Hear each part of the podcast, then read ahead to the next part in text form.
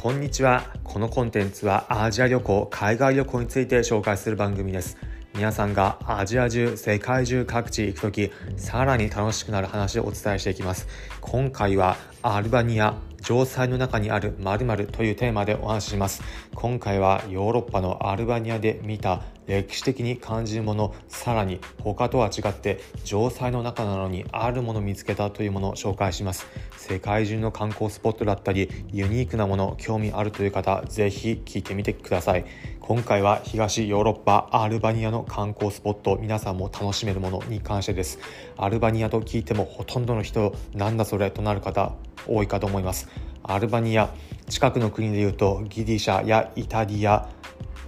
などがあります。アルバニア過去の歴史でいうとオスマントルコの支配下にあってその後第一次世界大戦や第第二次世界大戦を経ていき特に第一次世界大戦の一番最後ではイタリアやナチスドイツの影響下支配下にある時代もありました。なので特に近くの国でイタリアちょうど海を隔てて反対側にあるのでイタリアの文化など街中にもピザ食べられる店などもたくさんある、まあ、そういった国になります。そのアルバニア観光都市でベラトというところがあります。過去の歴史感じるようなところで日本でいうと鎌倉などが近いようなイメージです。鎌倉や京都というには規模はそこまでないんですが、まあ、京都や鎌倉といった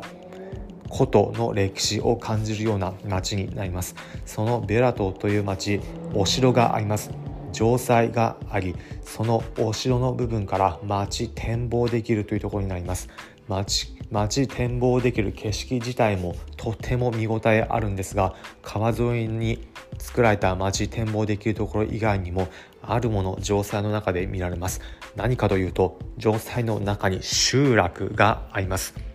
城塞ヨーロッパ行ったことある方ならお城見たことあるという方いるかと思います。丘だったり山の上に立っていて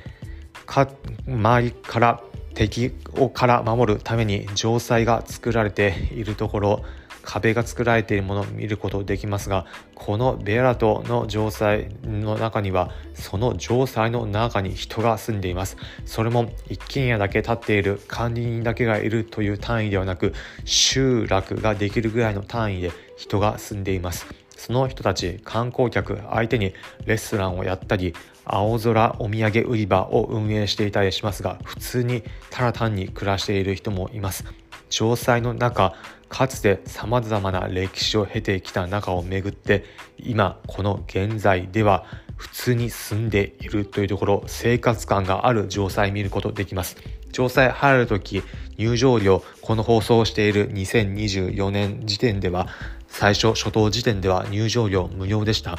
皆さんも行ってみる機会なかなかアルバニアないかと思いますが現地行った際は過去悠久の時代を巡った城塞と現在は普通に人々が暮らしているところどのようなものコントラストあったのかなど見てみると面白いかもしれません。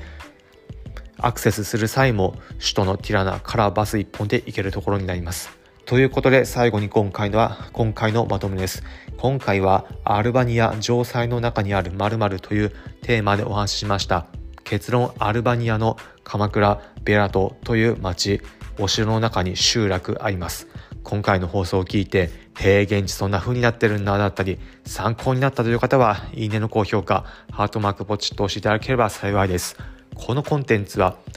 アジア旅行、海外旅行について紹介する番組です。皆さんがアジア中、世界中各地行くとき、さらに楽しくなる話をお伝えしていきます。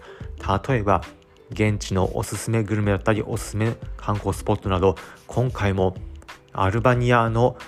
鎌倉だったり、どちらかというと平泉に近いようなイメージの都市紹介しました。そういった観光スポット以外にも、皆さんが現地行った時、どんな体験できるのかといったこと、疑似海外旅行体験気分味わえるエピソードも紹介していきます。